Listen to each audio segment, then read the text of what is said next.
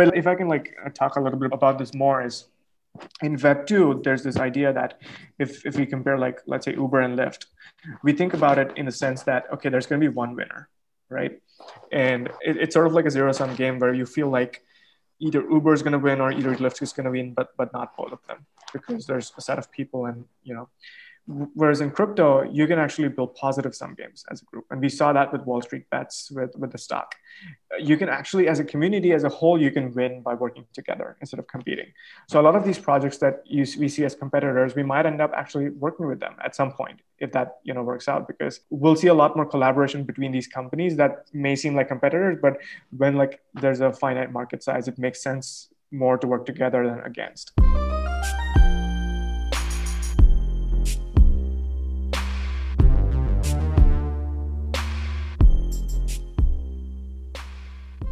So, Jenil, thank you for joining us. When we're when we're thinking of like how to start this, I feel like we could have started it with building in India, but really, I want to get to Coinvise and what exactly it is you guys are doing there. What are you building? Yeah, so the idea with Coinvise we started out was we wanted to bring the experience of either Gitcoin or at least bringing the idea or power, giving power to communities and giving that experience to social.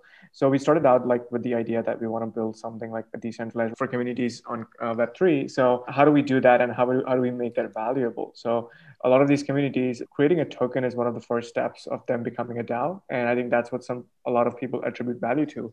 How do we have like these communities align with whoever the community is created? Usually it's the creator, right?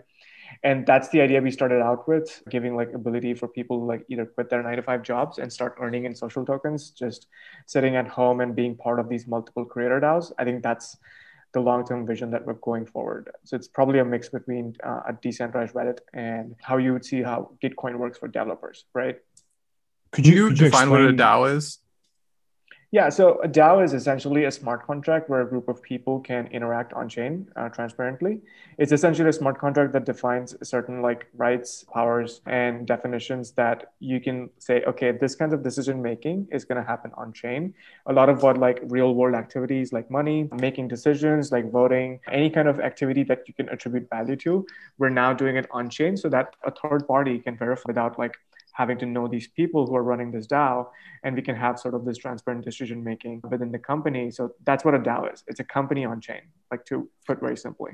Right. That that's super cool. I think a lot of mainstream press has been about uh, just what Bitcoin is, right. and that makes sense, right? Like that's the first level of understanding people need to have about decentralized cryptocurrency before they can right. start to stack these higher la- these higher layers on. But as far as smart contracts go, I think a lot of that is misunderstood. So maybe you could kind of illustrate like what exactly can we do beyond just exchanging transaction and and keeping a decentralized ledger. Right. So essentially what smart contracts do is they maintain state on a chain, right? So you can go back and you can say, okay, this is the state that's stored on this chain and you can verify that state just put simply, it's just a piece of code that maintains state on uh, a chain that a third party can verify. And what's a chain? It's really like if you look at data structures, a blockchain is really like a tree where there's branches, there's forks, and there's even orphan branches.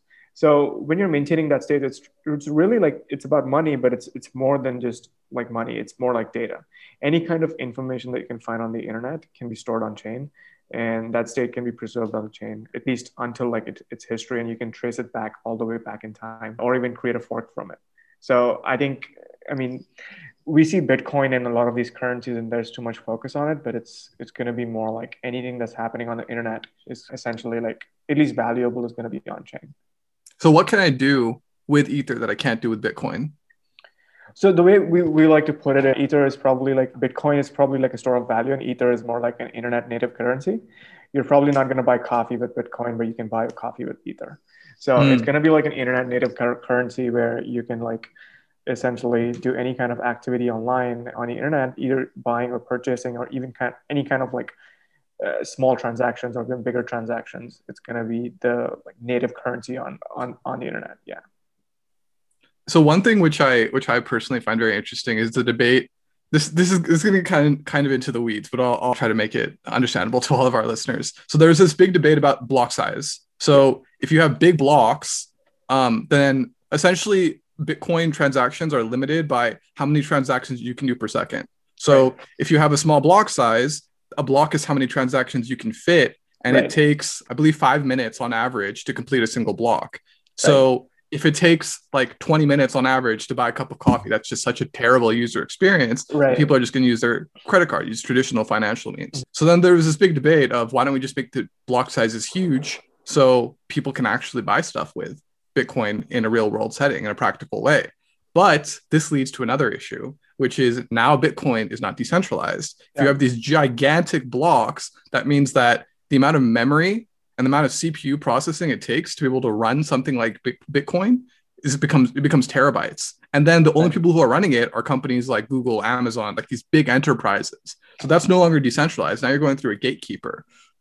So where do you where do you weigh in where do you weigh in on this? Because personally, I feel like because of the block size issue, at least for big mainstream currencies like Bitcoin, they can only be stores of value. They can't be transaction means. I think it, they can be. So here's here's my thesis on it. Um, I do see that a lot of people, there's a lot of debate on the block size. I think it's more of a debate of like how many validators are verifying those transactions, uh, regardless of the size of the block size. And I think it also depends on the supply of Bitcoin and the supply of Ether. I think up till now, the uh, supply of Ether is going to be infinite, but with ERC triple one five, they're going to make the supply finite. But coming back to Bitcoin, if you compare it to the traditional financial system in the US, there's this thing called FedWire right? If you want to send a check like let's say you want to write a million dollar check to someone i think a more reliable and deterministic way or an accurate way to send someone could be you could use the FedWire right? But if you want to send like $10 or $5 for a coffee you'd probably use venmo right? You just send it to your friend. So there's always like these different layers that we've built. The application layer is probably venmo or a lot of these other paypal or other apps that you use day to day. But then like if you trickle down to these layers on the bottom there's a there's the fed FedWire that you would use for more valuable, more like high value transactions, basically. Let's bring it back to crypto now. Crypto is also like acting in a very similar ways. Obviously, like things are going to change with uh, Bitcoin and its, its uh, Taproot, uh, which is also like an interesting thing to uh, delve deeper on, on how that's going to open up like an avenue for developers to build on top of it. But once that happens, we're going to have different like governance mechanisms and incentives for building like either different chains or even scaling Bitcoin, where you can either purchase your car with Bitcoin or, or at least high value transactions, right? If you're going to buy a house or if you're going to buy like pay for insurance or any kind of high, other high value transaction, you could probably do it with Bitcoin. Right. That that that actually makes sense. So essentially, what you're, what you're, saying is like these proposals for like the Lightning Level Two, Level Three network right. aren't dependent on the block size. Right. Those could be used for smaller purchases that require less trust, whereas mm-hmm. the big ones that require more trust would go through the central blockchain directly. Right. And I, think that's okay for now. I think I don't think it needs to be like so regarding like mining pools, right? That's that's more on like an algorithmic or like a conceptual level on how Bitcoin is designed if if the collective like nodes or like if there's a collective consensus on creating like a fork and if you could do a fork and create a new consensus which we've seen like so many more times like there's so many scam like forks and that claim to be like the real bitcoin. Yeah the real uh, satoshi. the real satoshi but like if once we see a lot of that and if there's consensus i think it's it, it's possible. Like at the end of the day it's like reaching like a level of like algorithmic consensus where everybody agrees okay like this is something that like a disproportionate amount of reward is going to like mining farms in china. And that's becoming like too centralized. I think to some degree that's okay because that's how like traditional like human networks work. But to decentralize it further we're to maybe look into more like uh, either forks or like different chains or different forms of consensus where we can reach an agreement of like creating a more decentralized structure on on rewards and all that stuff. Right.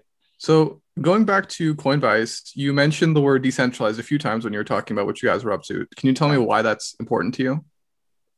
So uh, a lot of like protocols including coinvise the way we say it is is it's more like progressive decentralization. If you look at our tech stack or if you look at like just the way we operate in terms of like the tools that we use it's semi decentralized not like fully decentralized. And, and, the way we say that is like initially it's going to be more like web 2 is going to work with web 3 it doesn't have to be fully decentralized because when you're actually building it it comes at a cost of user experience right? And you still want to give like that web 2 experience in web 3 like people are not sympathetic to like 15 even 15 second confirmation times when a transaction right. is going through. They right, expect right. it to be like venmo where it yeah. just goes through like magic. so to preserve that experience and like even at least have some interest on like bridging people from web 2 to web 3 i think they need to work together so this idea of like progressive decentralization is something that will eventually be decentralized as we go further as and when like the tech stack gets more decentralized in terms of like where we're storing our data how how we're like maintaining our tools that we built where we're like publishing it are we publishing it on something like mirror? So like in all all those aspects once we do create a token i think it's we're going to be like more decentralized.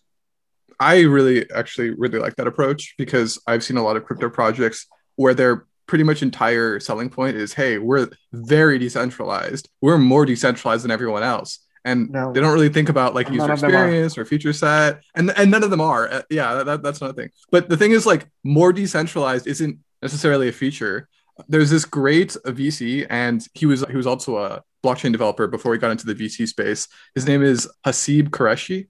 He writes a great, great. He, he wrote like a, a lecture series about how Bitcoin works, and he also writes about crypto and DeFi and all this other stuff.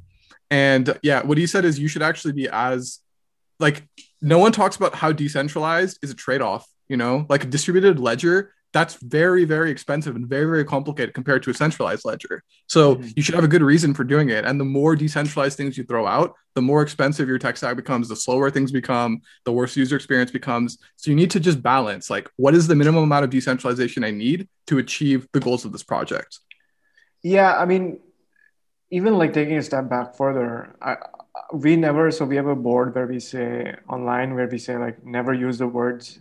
So even if you go on twitter like we never use the words decentralization too much blockchain web3 crypto because our rule is that never sell technology. So like if you go back to apple right they never sold the phone. They just sold they just like showed beautiful people like just running across like the the tracks. And like albert einstein and a lot of these figures they just showed like what they're about. They, you never sell the, the technology so we'll probably never do that. Or we'll like even if we do go progressively decentralized, we'll never sell like missions that don't mean anything. Like just tell people like why that's important. You know? Right. So yeah. So what is the level of crypto awareness in India right now?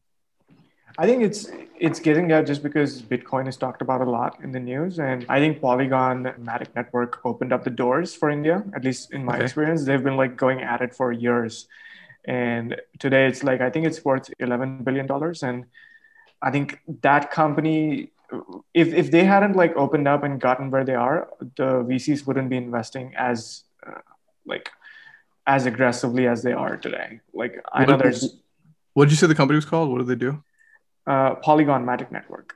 Okay. What so I, I haven't heard of them. What do they do? So polygon is a side chain on ethereum and okay. it's a layer two solution that a lot of people use. I think it's one of the most like popular ones, or it's the closest alternative that most people choose. And we're, we're also operating on Polygon, at Coinvise, Ethereum, and Polygon both. So again, they're from India, and I think they opened up the doors. And then there's also like if you go down south, then there's DeFi Dollar and a bunch of other companies that are operating. But like really, Polygon is the one that uh, like broke the market cap of over ten billion dollars, and I think that was like the wow. turning point. I was just gonna add, I was in a I was in a clubhouse room with the Polygon founder, and he was explaining the extent extent that him and like other entrepreneurs in the crypto space five six years ago had to go to to even get yeah. any sort of relevance and funding. And mm-hmm. what's really interesting about India is you don't often see a ten billion dollar valuation for startups. In America, it seems like every other week we're hearing about like a like a new unicorn or whatever. But in India, just by virtue of like the the market dynamics and like the GDP and how much money people are willing to spend, consumer spending and things like that, getting that valuation is incredibly difficult. And for such a nascent technology like crypto to get to a ten billion dollar valuation is unbelievable. Yeah, they're, they're, those people are amazing. I think they really brought a lot of eyes. And even like even today, like I, I wake up every morning and there's a new Asia chapter of like a VC fund opening. Even like, I mean, not not to hyper optimize for investments, but just like in terms of like activity there's even like if you look at Maharashtra, all the COVID 19 records were stored on Polygon. It wasn't, I can share the tweet with you later. But That's- so there is some level of awareness, at least to people. I think it's going to get like more stronger. But yeah, eventually, like if, if there's no awareness, I think that people are missing out. Like I think Ethereum or how, what's the market cap of Ethereum? I forgot. I think Bitcoin crossed a trillion. So obviously, like it's missing out a lot on like the overall like DeFi economy if, if India is not participating, right? I, I, I think the sort of the immigration of American VCs into India and then them actually visualizing it as like a great profit center for them is really interesting. So, how much do you think them investing and being open to investing has sort of incentivized entrepreneurs in India to you know begin working, or is that completely unrelated to what what is sort of your guys' incentives? I think I mean the, the interest has still been there. I think the investments hasn't been as much of a blocker as much as like like there's there's just no like who's gonna use it right? That there just wasn't like that stack available. Like just recently we started getting like paytm and, and a bunch of these other payment apps. Like what us has been doing for years with paypal like we just gotten used to it in the last three years. Like before that there were no qr codes. You had to pay in cash. I think over 60% of the economy is in cash so I think it's still like a long way ahead. Like most people you would talk to would probably not know on how this works uh, on like a deep level or at least on a fundamental level. And as long as like there's lack of awareness, there's going to be scams. And if right. there's scams, there's going to be a lack of trust. And uh, one thing that we're known for is like there's clusters of trust, which is why there's like companies like Tata and that have been like there for years right? Mm-hmm. because again it's trust. It's not not about the product. Yeah, yeah. so uh, I, I guess my follow-up is how much time do you and like the other entrepreneurs you know in the crypto space think about the government sentiment towards crypto? Because I, i'm always hearing news about the indian government feels such way about it this way about it. It, it seems to flip all the time. So how much time yeah. do you guys spend sort of navigating that? I think it's it's really just exit right? Once you like decide to do a company and then you see you're really just like okay if, if it's easier for me to like incorporate a delaware c corp why don't i just do that? Like you can still do that if you're sitting from india if you're just unclear about india. So it's it's really not a problem for founders if they really like want to put in the work. It's it's more of a pro- problem for the india to like losing out on that gdp uh, right. yeah so. This is also the beauty of cryptocurrency. Actually bef- so before a cryptocurrency came about uh, I think there was something called E-gold, and I think that was in like the 90s. And the Secret Service came and they arrested the guy who made it. He went to prison for like five years because, like, according to the US Constitution, only the US government has the right to mint a currency. It's like very illegal. So everyone who put their money into E-gold, it went under. So there were a few other crypto attempts after that. Not crypto attempts, a few other e currency attempts after that, but nobody put any money. Nobody trusted them because they saw what happened with the first crypto, the first uh, digital currency.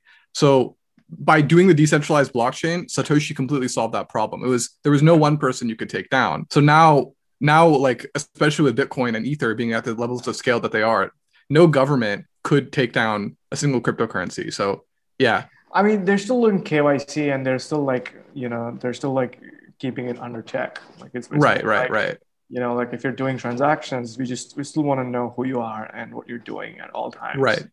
So they can take you down, but they can like take you down like at least like prosecute you if you're doing like something that they don't want you to do. Like even right. today, if you see like in India, there's over a billion dollar locked in DeFi protocols, and uh, almost all of it, like at least a lot of these companies are like outside, like domiciled outside of India.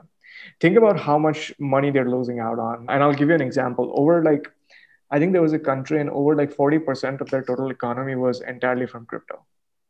Wow. So it's just crazy. So if there's no regulation, then it's just you're losing out on like money. Yeah. Right. Absolutely. Yeah, I've been reading what Balaji's been re- writing about like Indian crypto, and it's yeah. it's super fascinating. He's basically lobbying the Indian government to completely take advantage of crypto and become crypto first in terms of their tech stack, um, and become like the you know the new power of the world. I don't know if you've been following that at all, but I have, yeah, I've been following it like extremely closely, just because it's it's like I'm vested my interest in it. But yeah, like long term, I'm optimistic about it. But right now, like the power is in the hands of people that uh, just graduated high school and couldn't complete college, so it's hard for them to like understand crypto. It's it's going to be more like let me copy and paste it from European or U.S. regulations, and or or like an extension to like what FEMA rules have foreign foreign exchange and it's going to look a lot similar to that if regulations came into picture. I wanted to go back to Coinvise. I wanted to ask you, how do you guys make money? So we make money through like incentives. We don't charge for tools that we build. So like token minting, again, like the core idea was that we don't want to any like take any cuts, right? So how do we make money? So we have uh, transaction fees on airdrops. We have transaction fees on reward creation, on NFT creation, And separately, if we're working personally with the community, helping with token design, token economics, helping them create a DAO, maintain treasury, uh, a lot of those processes, then we keep a percentage of their total supply of these tokens. But again, that is only like when it makes sense for us to like participate in these communities and we're putting like additional like effort into it. But otherwise, token creation is like completely uh, free. We we earn money through like airdrops and other incentives that we've built. So how long have you guys been in NFTs? NFTs was pretty recent. I think we announced it on March 11th on Ethereum and Polygon. It was an NFT marketplace where you can buy and sell it. And I think the core idea with NFTs that ties along with social tokens was ownership. That you can have these sort of like fractional or non-fractional ownership of these NFTs, and that represent like some kind of like let's say if I'm making a revenue of X amount of dollars or tokens, that can be split into the owners of the NFT and like there can be so many other mechanisms that could be built around ownership so i think that idea was like worth exploring into and we're going to see it being more mainstream even then like more so than buying and selling so the uh, contract the contract will say i own you know this amount of equity in this project or this company right. or whatever yeah. and you can you can sell that token to other people if they want to that nft to other people and the contract will automatically distribute the money to the bank account of the holder of the car of the token. Yeah, yeah, holders of the token. So let's say you're five percent owner of the NFT, somebody else is sixty percent, somebody else is twenty percent. It automatically gets distributed, and even then, then there's royalties. So I'll give you an example. There was this artist that did a music album, and that music album was an NFT. All the people that were interested or like at least saw that album being a success, they bought shares of that album as NFTs. So after it got successful, all these people that invested in it get uh, revenue shares of whatever that album makes. Let's say that album makes $1 million. $1 million gets distributed into all of its owners in perpetuity. So it's in royalties. So as many wow. as times it gets listened in the future. So let's say today, if you're watching Friends or The Office on Netflix, there's most watched shows. Right. If you would have invested in it and had, if that was an NFT right, right, fractional right. shares, you'd be earning in royalties like in perpetuity. Right. This, is this, this is what I this is what I found to be the most compelling part of NFTs right. when they first like went mainstream in January, which is I mean, yes, we, we have to address the elephant in the room that a lot of it is just like I buy it so I can sell it, so I can just like hold it until I can find someone else to buy it for more than me. So there's a lot of NFTs which are being sold without any inherent value. Yeah, and but it's the- like you know, if you're contributing some kind of thing, if you're watching a show or if you're listening to his music, you're doing something for the artist and he's making a lot of money and and right. you're not aligned with his success but like if you're owning like the nft shares you can be aligned with him if they get successful you do too in perpetuity absolutely so. what, what i what i find the most compelling about this though is that we can shift towards a model instead of having to make money off of people through advertising which yeah. sucks and is essentially trying to fool you into buying something which you don't even want yeah. we can shift to a model where if you make something that people like and more people like will like it in the future and it becomes more and more successful, that is enough to make money. So your fans can buy into your level of success, and as the thing becomes more successful, they can ch- sell theirs, and then you get paid off of the transactions. Yeah, I think it just, just makes like the creation that uh, being a creator, being an artist, very very interesting. It opens a lot of revenue doors. It's it's also more along the lines of it's it's it's not limited to like specific type of artist. It's more like it's freedom, right? You mm. can you can be a part of these multiple groups of people. Instead of committing to one job you can just be a part of these multiple groups and start investing or like taking like contributing some kind of value towards it. And then you can essentially quit your like full-time job. And that's right. that's going to be like the ultimate goal where you should be able to do that and work with freedom. Like you work on your own schedule and on like terms. And we're going to enter this like new age of like gig economy where it's just uh, it's completely freedom right? It's it's much easier to monetize your whatever it is you're doing. Exactly. Yeah. Yeah, Faraz and I have recently spoken more about this idea of like super fans, and it sounds like if if I were to buy into some artist and I was just a regular fan of uh, theirs, and I but I ended up buying their a piece of their NFT, that almost trigger me into becoming a super fan because now I'm invested in the long term because I'm receiving royalties or dividends. It's like it's like a reminder every time I receive a dividend that wow, I'm actually a super fan of this person, even if I yeah. wasn't before just because of their music. I wanted to go back to this word you kept using, which is community. You almost refer to your potential uh, customers or existing customers as a community. And I was actually on your Discord, and I noticed it's it's super vibrant. You know, it's it's very engaging. What Right. role does having this Discord or referring to them as a community, like what is the significance in that? So, I mean, if, if you once you like created like even a group of people or even like a company completely on the internet, it's it's defined more like either it's if it's on Web two, it's a startup or a company, or if it's like you know just one purpose tying all of you guys together, it's more like a community. But like those definitions are gonna blur away. I think we're gonna see a lot more like either DAOs or either collectives. And I think like an initial example that I personally saw was like GZM. When they started out, I think they started out with like 10, 30 people at once and like it blew up to like 3,000 people Discord and even more today. It was just this idea of like meeting cool people in the Bay Area or Hmm. not even the, in the Bay Area. Like then it grew out to like the entire world. And the only thing united them was that being able to network because everybody was quarantined.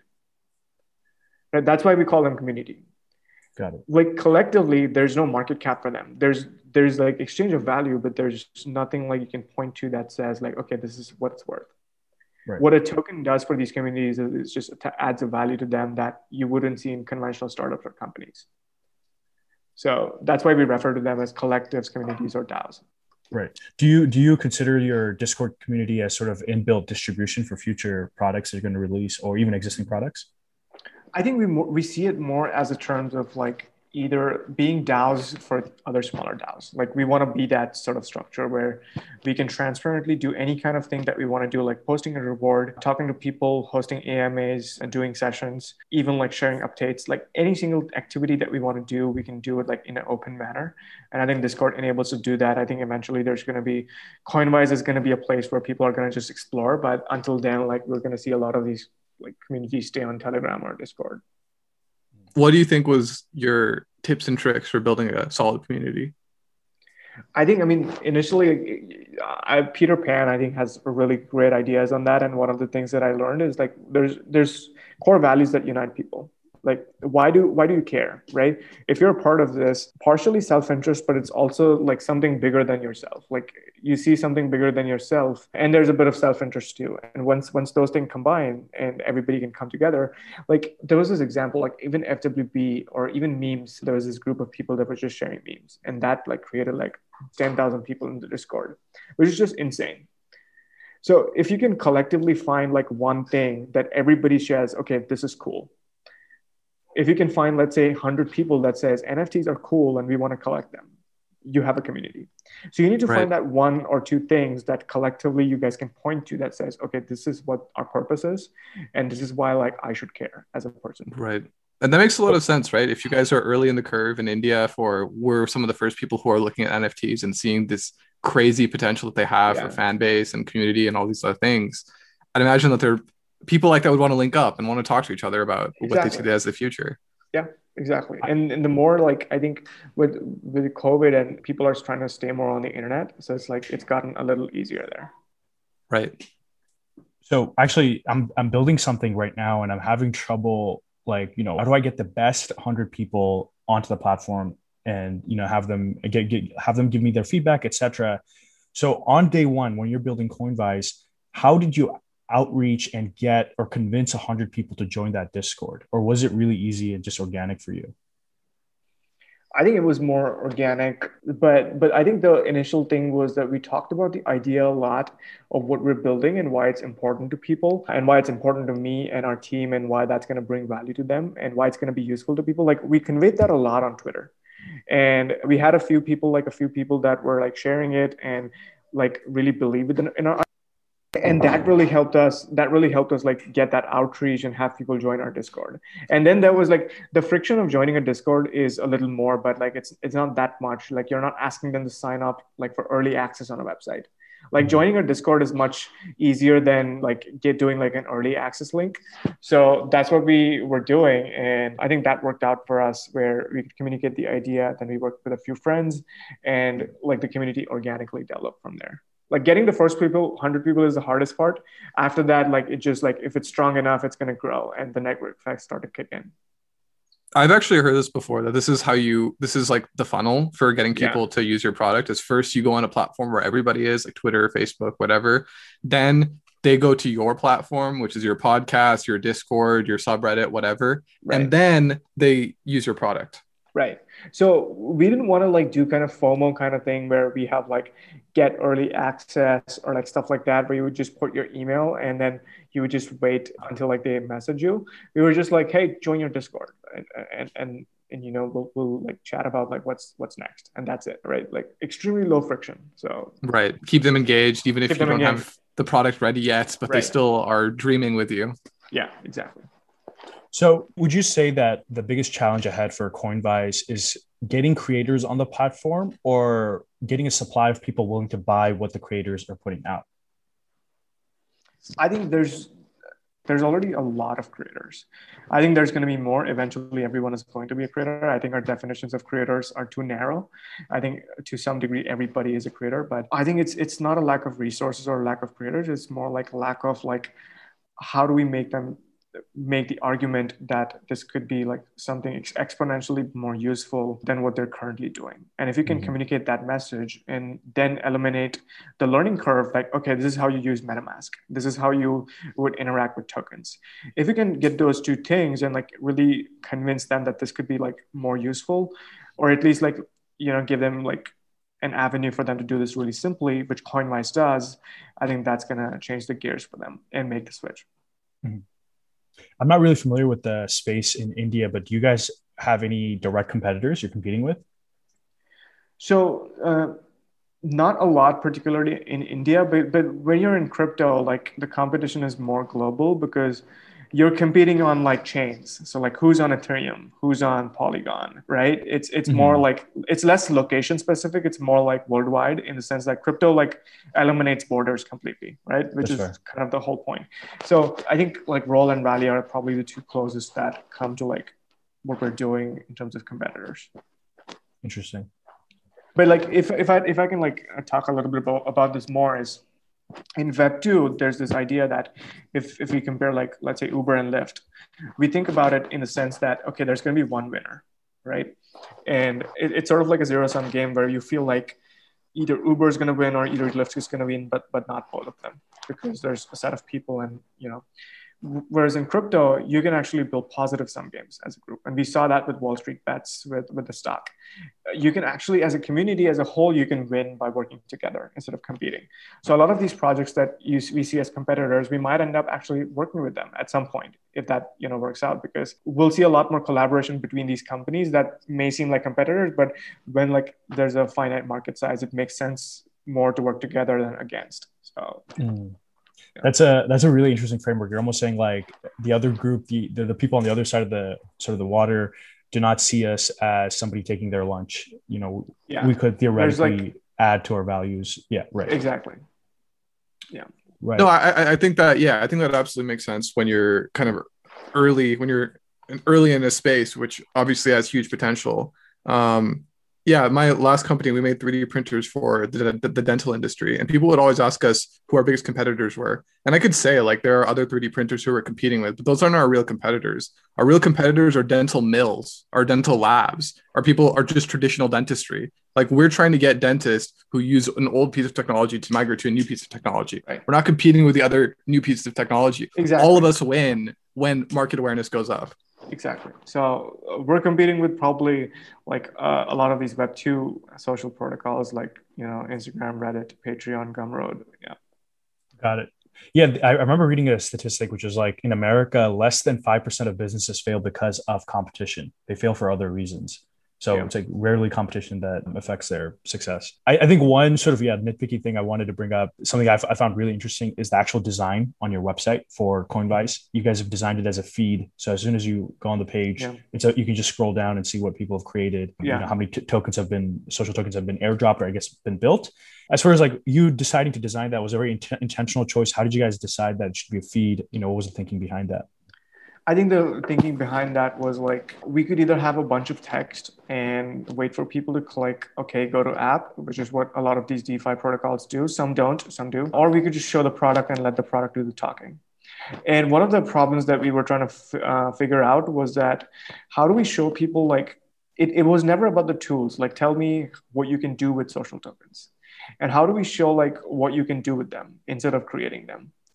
So we just wanted to show the utility of these tokens And as soon as you go on the website, you can scroll through a list of bounties. You can scroll through a list of NFTs. And that's that's like basically utility of what you can do with them today. So we wanted to show like, okay, let the product do the talking instead of like putting text, instead of putting like random words and like uh, really like big ambitious like you know like mission statements that don't really like mean anything it's just let the product do the talking so that was the idea so Jenil yeah really appreciate you joining us we like to wrap up our episodes by asking this question which is what is your favorite piece of technology either in recent memory or of all time I think what I so what I'm really excited about today that I, I don't see a lot of people talking about outside of crypto is Comma. I, I really like what they're doing with self-driving cars. It, it's basically like if even if you have a Toyota, you can like plug in Comma into your car and that's going to make it self-driving which is just insane. And i think they have probably one of the most strongest like neural, net, neural networks out there. As just a developer i like to read a lot more into it. So i'm really excited about like where this is going for like self-driving cars because if we can fix self-driving cars i think that's the closest to what we can get to like a really strong ai model. When you try to solve that problem you're really solving like a human problem where you're working like figuring out you know the physics of like how we perceive distance how we perceive speed how we react to that. And if we can fix that problem we're getting really close to how humans work and creating like a strong ai model. So i'd really recommend like if people don't know what that is like look into comma ai it's really cool. C-o-m-m c-o-m-m-a dot ai uh, no they're, they're actually super cool. And the guy behind it the founder is this guy named george, uh, george hotz. And he's like one of the best programmers to ever live, in my opinion. Yeah. Like when he was like when he was like 14 years old, he jailbroke. He was the first one to jailbreak the first iPhone. Right. Then he was like that, that's when he was like he was a teenager. He was in high school, yeah. and then he did a bunch of other crazy stuff. He was one of the first people to hack the PlayStation. He yeah he just built a bunch of wild stuff, and you can go on his Twitch and he has these sessions where he'll just code for 12 hours straight. He'll just be like banging on his keyboard. He'll like like when you see those hollywood movies of like people hacking and you're like that's not how hacking works. That's how he codes. It's like the most impressive thing. So i'd recommend that. Check out comma.ai and also check out george hotz's coding streams. Like they're really really cool.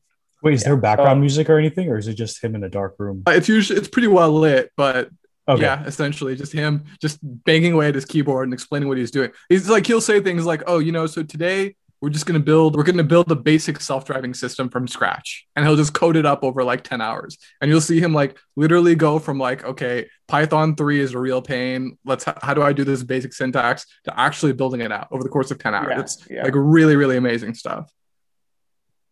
Talk about long form.